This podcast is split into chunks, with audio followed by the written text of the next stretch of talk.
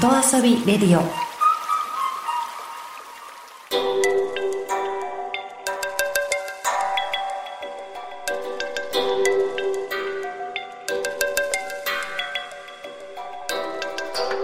サウナをこよなく愛する私、豊沢ひとみが素晴らしきサウナの世界をご紹介するコーナー、ラブサウナ。このコーナーではサウナの魅力、豆知識、そして各地の様々なサウナとその周辺のカルチャーまでゆるりとお届けします。今日ご紹介するのは北海道日本ハムファイターズの本拠地にあるサウナ、タワーイレブン温泉サウナです。今年の春にオープンした時から大きな話題となっている施設。気になってるけどまだ行けてないんだよねという方も多いのではないでしょうか。お仕事でもプライベートでも何度か訪れているので改めて私からご紹介します。まず、ここの施設はエスコンフィールドの中にあるタワーイレブンに位置している温浴施設です。温泉エリアとそれから男女一緒に水着で過ごせるエリアに分かれていますこの水着のエリアにはフィールドを見渡せるしそれからバーカウンターで飲み物や軽食も楽しめるというエリアがありますちなみに私はここでいつもチキチキボンを食べながらサウナタイムを楽しんでいますでもちろんサウナがございますサウナの目の前に水風呂そしてその水風呂と並んで温泉が用意されています。ここの温泉はモール系の温泉なので茶色くてお肌がピカピカになるような温泉ですよ。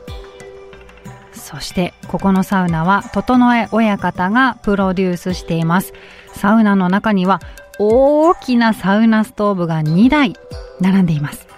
サウナストーンの一番上には野球ボールの形のサウナストーンもちょこんと乗っているので、これから行くよという方はぜひ見てみてください。サウナ室は手前にドアがあって奥に長い形なんですが手前は立ってサウナの中で過ごせるようになっています。そして奥の方は3段になっていて座って過ごせます。サウナ室の壁はガラス張りになっているのでサウナの中から野球の試合を見ることができるんです。そんなエスコンフィールドのサウナで先週の金曜日8月11日にボールパークで親子キャンプのイベントが行われていました。でこのイベントフィールドにテントを張って親子でキャンプして泊まるというイベントなんですがそのイベントの中でサウナタイムが設けられたんですで、普段よりもサウナの温度を下げて、小さいお子さんでも入りやすいようにセッティングしてみました。当日は私、豊沢ひとみとプロサウナーの整え親方が2人で、えー、皆さんにサウナの入り方をナビゲーションしたんですね。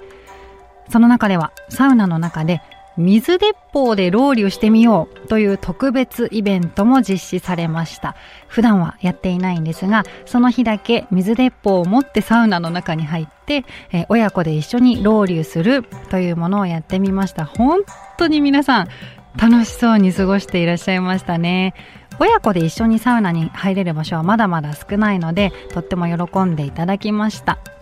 中には、僕、水風呂にはまっちゃったと話す小学生の男の子もいましたよ。